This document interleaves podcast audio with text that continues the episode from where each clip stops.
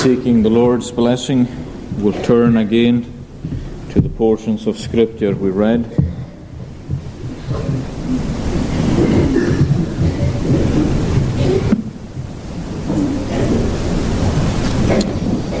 And I want to consider the whole narrative which we read together, focusing perhaps especially on verse 16 of chapter 44.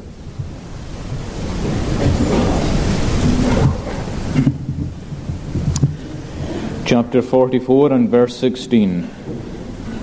And Judah said, What shall we say unto my Lord? What shall we speak? Or how shall we clear ourselves? God hath found out the iniquity of thy servants. Behold, we are my Lord's servants, both we and he also, with whom the cup is found. Especially those words in the middle of the verse God hath found out the iniquity of thy servants.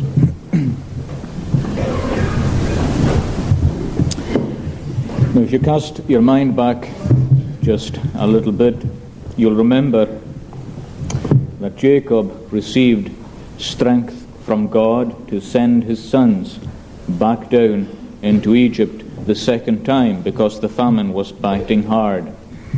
And he had strength especially to send his youngest son Benjamin along with them. And Jacob did that by faith. As I said to you, he lost Joseph, but he gave up Benjamin. And in some, some respects, that was one of the finest hours in his life of faith.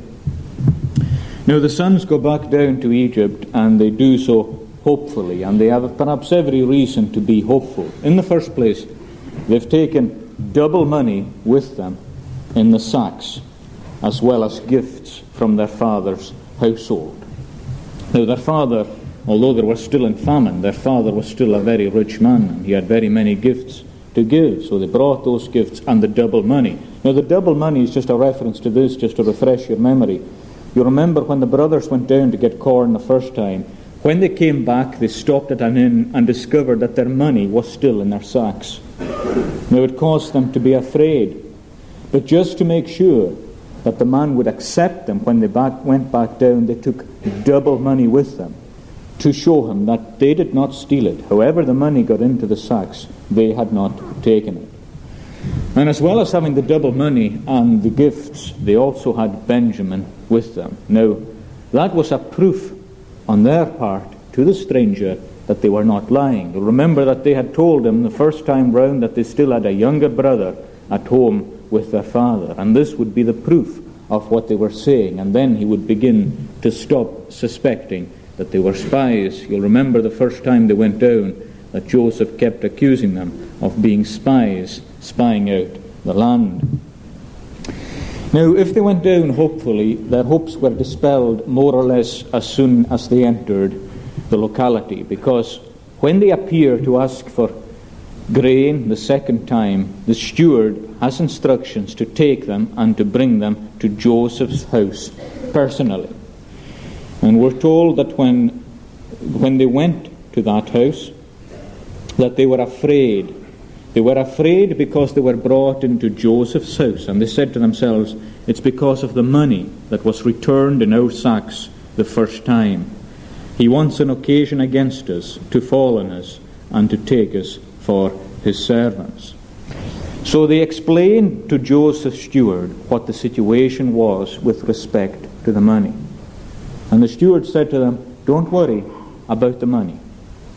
He says, I've brought you here because you're going to eat with the master at noontime. Now, usually at noon, most of the work in Egypt was finished. Simply because it was the best part of the day early in the morning to work, and their main meal was at noon, and they were going to have that meal with Joseph himself or with the second in command to Pharaoh. They had no idea, of course, who he was. But it puzzled them greatly that they should be asked to go and to dine with this important man in Egypt. And as soon as the steward tells them that, to strengthen them, he brings out Simeon. Now, Simeon, you'll remember, had been held in Egypt while the brothers had gone back home. And that's a time lapse, as far as we understand it, of nearly two years that Simeon was in captivity in Egypt. So the steward brings out Simeon, and he's safe and well, and these brothers are united, reunited with one another. Then after afternoon, Joseph himself arrives, and his brothers all bow themselves with one mind in his presence, and they acknowledge him, as it were, as their Lord. And he immediately asks for their father, and I'm sure that is something that puzzles them all the time. Why is this man so concerned with their father? He asks how their father is. And then his eye catches the youngest of the sons, and he says, Is this Benjamin? And when he recognizes him to be Benjamin, he pronounces a blessing on him, and he says, The Lord be gracious to thee. And Joseph then can't contain himself or hide himself, and he goes out into a private chamber where he can weep. And he knows that God is speaking to him in all these things, and God is bringing all his purposes to pass. And of course, this is all a major token to Joseph, and let me say that, by the way, because it's at this point that the dream is fulfilled. His brothers bowed before him some two years ago when they came down for corn the first time, but there was only ten of them. Now that was a token to Joseph that God would fulfill his word, and here now he's fulfilling it because the eleven are there and they all bowed in his presence. That was the first dream fulfilled. And Joseph knew that the second dream would also be fulfilled, and that his father would come down, and Leah his wife, and they would also bow in his presence. Now that tells Joseph that God is working in everything. He was working in his own imprisonment. He was working in the dungeon when he was suffering, when the chains were going into his soul. God was working, and now God is telling him, See, I was in the midst of it all. This is my doing. This is not how you would have done it, Joseph, but this is how it must be done. This is how it must be done for my purposes to be brought to pass. Now, Joseph doesn't quite reveal himself yet. He is going to test his brothers first to see exactly where they stand and to see what kind of people they now are. After all, you'll remember that's the whole purpose of the thing. It was to change the kind of people that his brothers were. And we'll see whether that's happened or not. Now, when he goes out to weep, he gathers himself and he hides his own tears and he comes back into the room and he orders the meal to be served. Now, there are three tables, and you can imagine the kind of spread there would be in the house of the man second in command to Pharaoh. And there are three tables prepared. There's one for Joseph himself, because of his position, he was to dine alone. The second table was for the Egyptians, and the third for the Hebrew brothers, because they were not allowed to eat with the Egyptians. Now, at the table, two things caused the brothers to be astonished. Two things surprise them. Now, what are they? Well, you'll find the first in verse 33 of chapter 43. Chapter 43, verse 33. Now, listen to this. And they sat before him, the firstborn according to his birthright, and the youngest according to his youth. And the men marveled at one another. Why did they marvel? Well, because Joseph arranged them all at the table in order of seniority. Reuben, Simeon, Levi, Judah, Dan, Naphtali, Gad, Asher, Issachar, Zebulun, Benjamin, all of them in the right order from the oldest down to the youngest. Why did they marvel at that? Well, who told them their ages? Who told them him who they were or what their ages were? It seemed as though this man could divine, that this man knew mysteriously their circumstances, that he knew them inside out. He arranged them there in that order, and they knew it, they recognized it. Perhaps they had only sat for a while when they realized the order in which Joseph himself had placed them. And again, there is something remarkable coming into the lives of these men which causes them to be marveled or to be in awe. It's as though they're saying with the disciples in the New Testament, What manner of man is this? Who is he? It is as though God is in him and God is speaking through him. He can search us out. He knows even the thoughts and the intents of our heart. Everything is naked and open before his eyes. Now, that's not the first thing that caused them to feel like that, because interestingly enough, when they arrived in Egypt, in Egypt this time, the steward said a strange thing to them. Because when they said to the steward, Look, they said, we brought money down, and when we were on the way home, we found the money, we don't know how. The steward responded in a strange way. He said, Peace be to you, and fear not. Your God, the God of your father, hath given you treasure in your sacks. Now you imagine the effect those words would have on the brothers, coming from the steward of this second in command. The God of your father has given you treasure in your sacks. And then again, Joseph himself had pronounced this blessing on their youngest brother. Joseph had taken one look at him and said, God be gracious to thee, my son.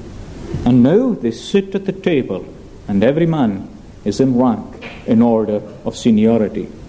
What is that telling them? Well, it's telling them that God is at work too. It's not just Joseph who knows that God is in the thing, but the brothers know that God is in the thing as well.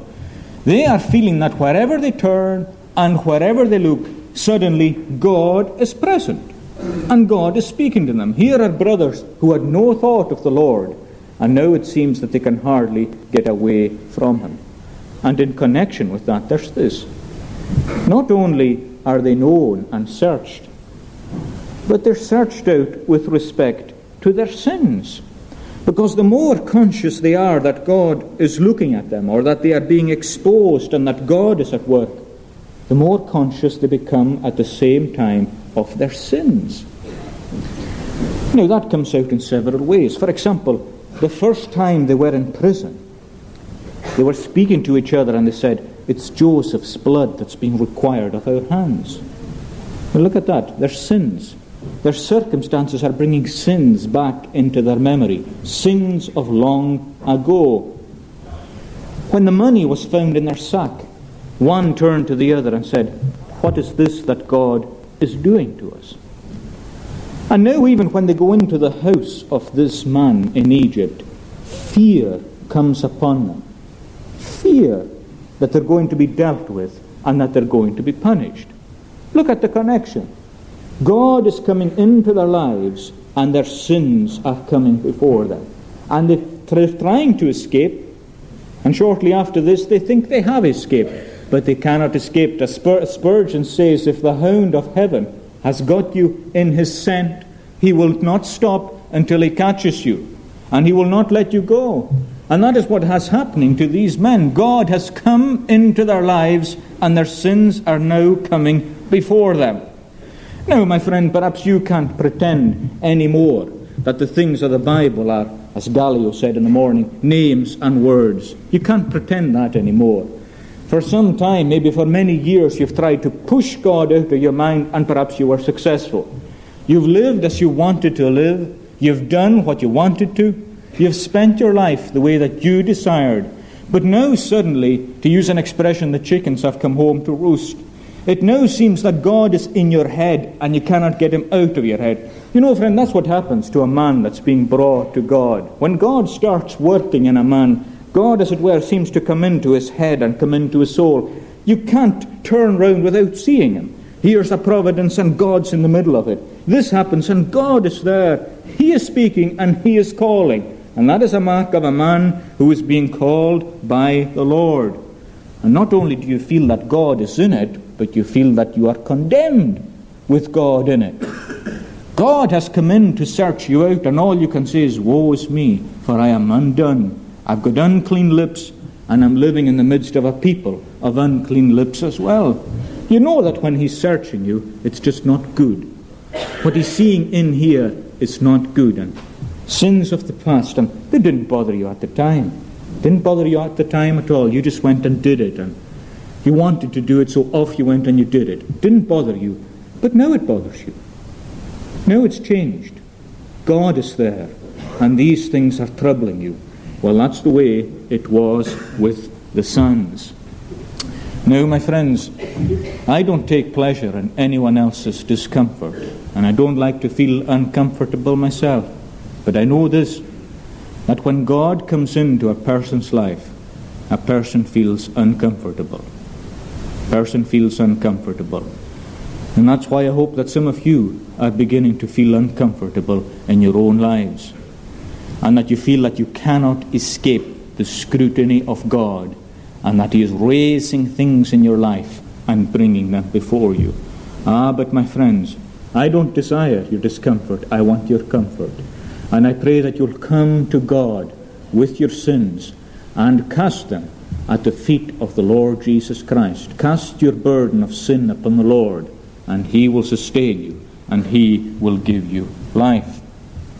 Now, that's the first thing that makes them astonished. The second thing that makes them astonished is this that Joseph is carving. I think that's what the expression perhaps means. He is at the head of the proceedings and he's giving a portion to everybody. And lo and behold, he gives Benjamin five times as much as he gives the rest of the brothers.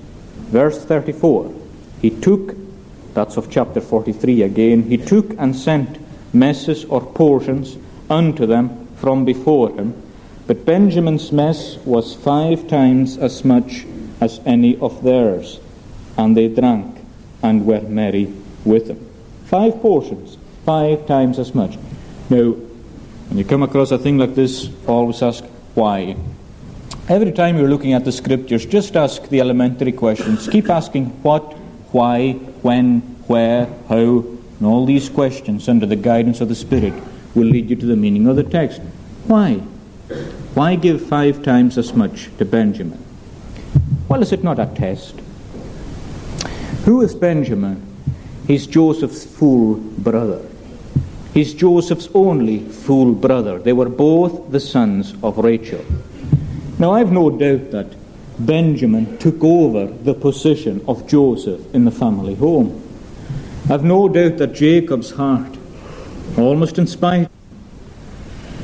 Now, what test is Joseph putting on them? Well, it's this. It's rather like the coat of many colours. When they saw the coat of many colours, they hated him and destroyed him. And Joseph is saying, Well, are my brothers the same people they were um, 30 years ago? Are they still the same people? Or have they changed? Have they greatly changed? Are they going to be as jealous of Benjamin as they were of me? Do they suspect that he has the birthright? If they suspect that he has the birthright, will they deal with him in the same way as they dealt with me when they thought that I had the birthright? And so he gives them five portions of meat over and above all the rest. Are they ruled by envy or are they ruled by love? Now, he doesn't leave it at that. He wants to deepen the test just to see what kind of men they are. He deepens the test. And how does he do it? Well, after the meal, he says this to the steward Fill up their sacks again, he says, with food, and put their money again back in the mouth of the sack. And put my cup, my silver cup, into the sack of the youngest child, Benjamin. And when they leave in the morning, he says, You go after them and stop them and say, What have you done, repaying my master's kindness with evil? And when they deny it, he says, You open their sacks, and there you will find the cup in the sack of Benjamin. Now that's exactly what happens. In the morning, the brothers get up and they make their way but a few hours later, the steward sets out with some armed men and he stops the brothers in their tracks. And he says, What have you done? Rewarding my master's good with evil. And the brothers turn round and they say, Well, far from us to do such a thing. When we took money, somehow by mistake, we returned it. And we returned double money. So what interest have we got in stealing our master's money? But of course, the steward opens the sacks, and notice again, he does it from the oldest to the youngest. And I'm sure that by the time they came to Benjamin's sack, the brothers were feeling quite happy with themselves. After all, they were on their way home. They had Benjamin. They had food. They had everything. And they were going back to their father to try and make up for so many years of wrongdoing. And I'm sure they never felt as safe as they did when the man had come to Benjamin's sack and they were saying, Well, we know there's nothing in Benjamin's sack.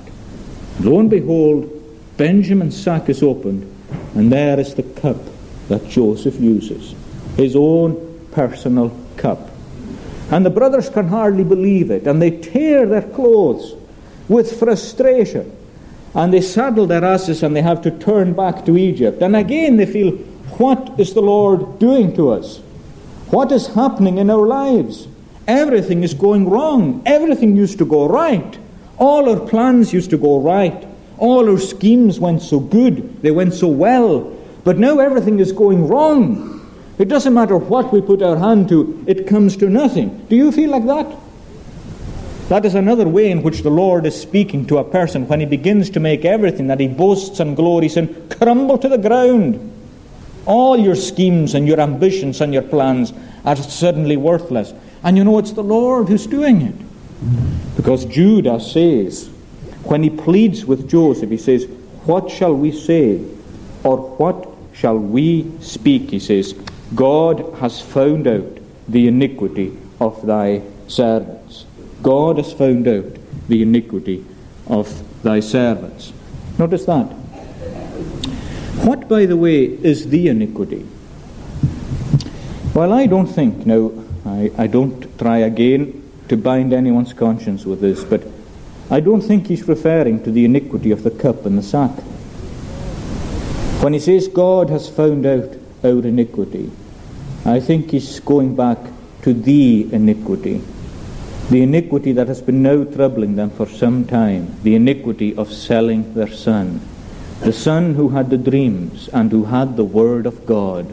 The son whom God was blessing for their sakes. They sold him, they rejected him. God, he says, has found out our iniquity. Condemned. That's how he feels, and that's how they all feel. They feel like condemned men under the curse of God. And of course, they're brought back roughly into Joseph's presence. And Joseph again assumes the posture of the Egyptian. He says, What have you done? He says, Stealing my cup and taking the money in the sack. And they're all speechless. And Joseph says, I'll keep Benjamin here and you go home. And Judah comes forward, pathetically, in the real sense of the word. And he falls, as it were, before Joseph's feet. And he gives this impassioned speech at the close of verse 44, telling Joseph about his father, how hurt his father has been, and how hurt his father will be. He says, Send Benjamin back, he says, and take me instead. I will be your servant for life. Now, what do you notice about that? Well, I'll tell you, my friend, what you should notice about that. The old has gone, and the new has come in its place. Here's the hard man, Judah. This is the Judah of chapter 38 who does exactly what he pleases in his life. He goes with a harlot one minute. He sells Joseph. It's his idea to even make profit from his brother. Sells his brother to the Midianites, sells him down to Egypt. Here's hard Judah, broken. Broken by what? Broken by the grace of God. Behold the word of God. Is it not like a hammer? Can it not break the rock in pieces? The Word of God does that. It has that power to take the hardest heart in here tonight and to smash it into fragments and to smash it with love. And the Lord can turn the most hell deserving sinner into a trophy of grace. And here is Judah. And I would say he was the blackest of them all. And is he not the first to come forward to show that grace has worked in his soul? Isn't that a marvelous thing? I'm sure Joseph now says it was well worth my agony and it was well worth my suffering because when my soul travailed, I now see seed and I see fruit for God through my own suffering. And which one of you, of the Lord's, would not undergo something in order to bring one other person into the kingdom of heaven? Judah comes forward and he says, My life for his. Send him back home. I will be your servant. True love envieth not, is long suffering, and is, is kind. He has been condemned by his sins, and he will now live for the Lord. He puts his father before himself, and he even puts Benjamin, Rachel's son, he puts before himself. What does that grace? Grace is the only thing that can turn things like that upside down.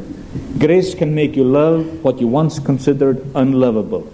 Grace can reconcile. Grace can do anything. And grace turned this man from darkness into light. And when Joseph sees it, and when he hears Judah, and when he sees the difference in this man who had rough handled him so many years ago at that pit, when he threw him into the cistern and then said, Let's sell him for money, when he sees the same man a broken vessel before God, Joseph can't restrain himself anymore. And he commands the people, he says, Get out of the room. He says, Every one of you, out of the room. And they all leave until Joseph is left there with his brothers. And he turns to them and he says, I am Joseph. I am Joseph, whom you sold into Egypt. Does my father still live? And his brothers are dumb, were told that they could not answer him, for they were troubled at his presence. Now, friends, I would suggest to you that there are two things, again, that cause them to be astonished. Maybe I should enlarge that to three. There are three things that cause them to be astonished. In the first place, he is alive. They thought he was dead. But the one whom they pierced, lo and behold, he is alive. Now they could hardly believe it, but you'll notice in verse 4, Joseph says, this is of chapter 45, in verse 4, Joseph says, Come near to me, he says, I pray you. And he said to them again, I am Joseph, your brother.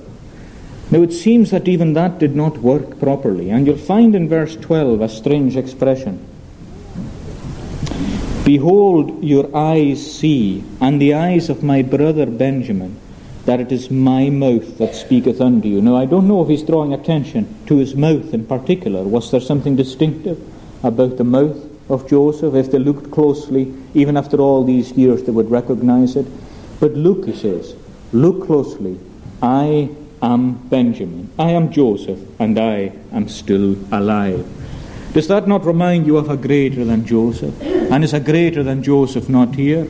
The one who went down to his own Golgotha, the one who went down into darkness and who was exalted unto the right hand of the Lord. Why? For his brethren's sake. Did he not say, Come and see for yourselves that it is I? Are these not the words of Christ? Reassuring them, I am still alive. Come, he says, handle and touch me, for a spirit hath not flesh and bones, as you see me have. It is I. It is Christ, and I am risen. I am still alive. And what a wonderful thing for the soul who realizes that Jesus of Nazareth is now the Christ of God. That the man who lived in obscurity, died, and now rose again, and is willing to receive you and to be reconciled to you. As though Christ says to you in the gospel, Come to me and recognize me. It is me. I am the Christ, the living one, the Alpha, the Omega, the Son of God. I was dead but I am now alive.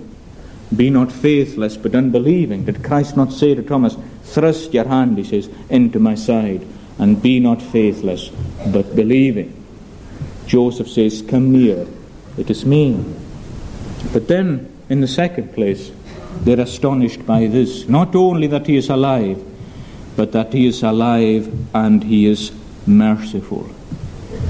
Ah, my friends, I remember saying at the beginning of Joseph's life that it is one characteristic of him that you do not see or read of a sin in his life that makes him particularly messianic. You read of no sin in the story of his life. And right through his most bitter experiences, he loves his brothers and he yearns for them. And even in this handling that he's giving them, sometimes he has to go out because of the tears that are overcoming him. Does he want vengeance? Does he want his pound of flesh? Does he want blood for the blood, as it were, that they shed. Does he want his revenge? He wants none of it. He has been raised to give repentance and remission of sins. He suffered for his own brethren, even as Christ suffered for his brethren. And in his own prison, in his own dungeon, you could say his own Golgotha, it was all for them. It was all for them. Every single part of it was for them. Look what he says in verse 5 of chapter 45 Be not grieved, nor angry with yourselves, that you sold me hither, for God did send me before you to preserve life. That's what he says to them. He said, God did it all. And he did it for your sakes, to preserve your life. Is that not a wonderful thing? He finds, they find that Joseph is merciful. And he's willing to look over their transgression. In a sense, he suffered for them. Is that not true of the New Testament, Joseph? When you come to Christ, Christ will never say to you, right, I am going to now systematically pay you back for everything you have done wrong in your life. Is that the way our Saviour deals with us? No, it is not. When the prodigal son came home, he had a speech prepared. And he came and he met his father, and his father put his arms around his neck and he blessed him and took the son home. And there was feasting for him, and there was a fatted calf. It is as though the sins were forgotten. They were forgotten. They were forgiven. And because forgiven, forgotten. They were put to the back, and there was rejoicing that night in the home of the prodigal son. Even as there was rejoicing here when brethren, for the first time in this household, began to dwell together in unity because the sins were dealt with and they were put behind the back. Joseph suffered for their sakes. Now he mentions their sin. He mentions it. He says, I am Joseph, your brother, whom you sold into Egypt. But he only mentions it to assure them that it is gone. Don't be grieved, he says, or angry with yourselves, for God sent me before you, and he sent me before you to preserve life. Is that not what Christ will do for you? You but come to him, dirty and polluted and condemned as you are, and he will say to you, and he's saying to you, Whosoever cometh to me, I shall in no wise cast out. There will be no upbraiding, but a reception of joy from the Lord Jesus Christ. And there's another thing, I suppose, that astonished the brethren as well, and that's Joseph's words to the effect that God did it. In verse 5, the end of verse 5, God did send me before you to preserve life. And again in verse 7, God sent me before you to preserve a posterity in the earth. Now, what does that mean? I think that means a spiritual seed. God sent me to preserve a spiritual seed in this world and to save your lives spiritually by a great deliverance. God did it. It's all under God. And what a glorious manifestation the brothers suddenly got of God's perfect work. And I'm sure they saw it like that instantaneously. Oh, it was us who did it. We sold them. But it was God who did it also. It's a strange thing there, you know. In verse, um, in verse, where is it? Verse 4. Joseph says, You sold me into Egypt. And in verse 5, he says, God sent me there. Now, that's not a contradiction. That is the marvelous intertwining of the human work and the divine. You sent me, God sent me. You sent me to Egypt. God sent me to Egypt. What does that remind you of? Remember when Peter is speaking of the crucifixion and he says, You with wicked hands took him and you crucified him according to the foreordination of God. God's work done by your wicked hands, his purposes brought to pass. And is that not what you see again when you come to Christ? Look, I said that Judah felt like this God has found out the iniquity of thy servants. Now, we sometimes are brought to feel that our greatest sin is what we have done to Christ Himself. Our greatest sin, perhaps, is not so much this event in our life. Or Judah could, for example, have looked back in chapter 38 at a grotesque event in his own life. But when he talks about the iniquity, the iniquity is this that we sold our Redeemer. We sold our Redeemer. And God impresses that upon you. Not only does He impress certain sins upon you, but they are all gathered up in a bundle under this one thing your unbelief and your crucifixion and your rejection of the Lord. He convinces this upon you that that is what your soul does. It rebels against God and it crucifies the Saviour, and that is the iniquity that finds you out. And when you see yourself in that light, will you not come to Christ? Will you not follow Him? Will you not come that you might have life? Life more abundantly, not the cheap life of this world that is like a vapor which appears for a moment and then vanishes away. But I'm talking about life. I'm talking about spiritual life, life in the love of the Lord and in the fellowship of the Lord Jesus Christ. Now, last of all, when Joseph makes himself known, he tells them to go back home he sent his brethren away, and they departed, and he said to them, See that you fall not out by the way. Now, I think he means there, don't start with recriminations, he says, or anything like that. He says, The slate is clean, you have seen me, and you see the purpose of God in it. And don't start the, it was your fault, or it was your suggestion, or whatever. He says, It is God's work.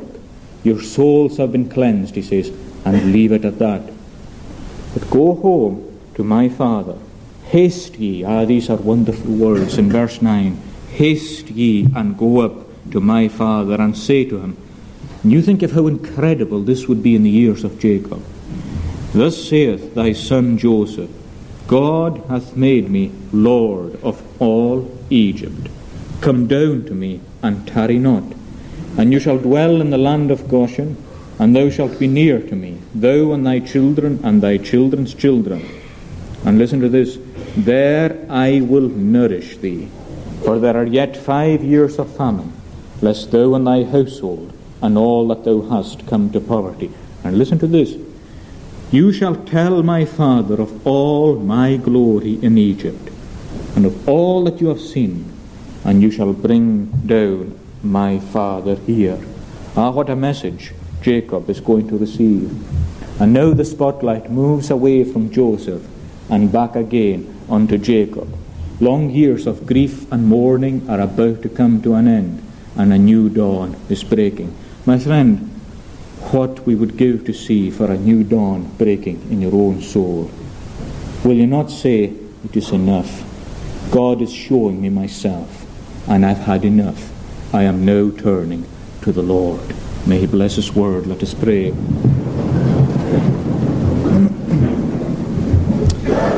Our gracious God, show us that there is plenteous redemption with Thee, there is joy at Thy right hand, and there is life to be found in Christ. Show us that there is no profit in a life of sin and disobedience. For sin can sometimes bring pleasures in this world but they are only for a short time, for a season. But the joy of the Lord will last forevermore. And there is no joy comparable to the joy of being in fellowship and in the presence of our God and Saviour. Bless thy word, take away anything that may have been inconsistent with it. Bless it for thine own name's sake. Amen.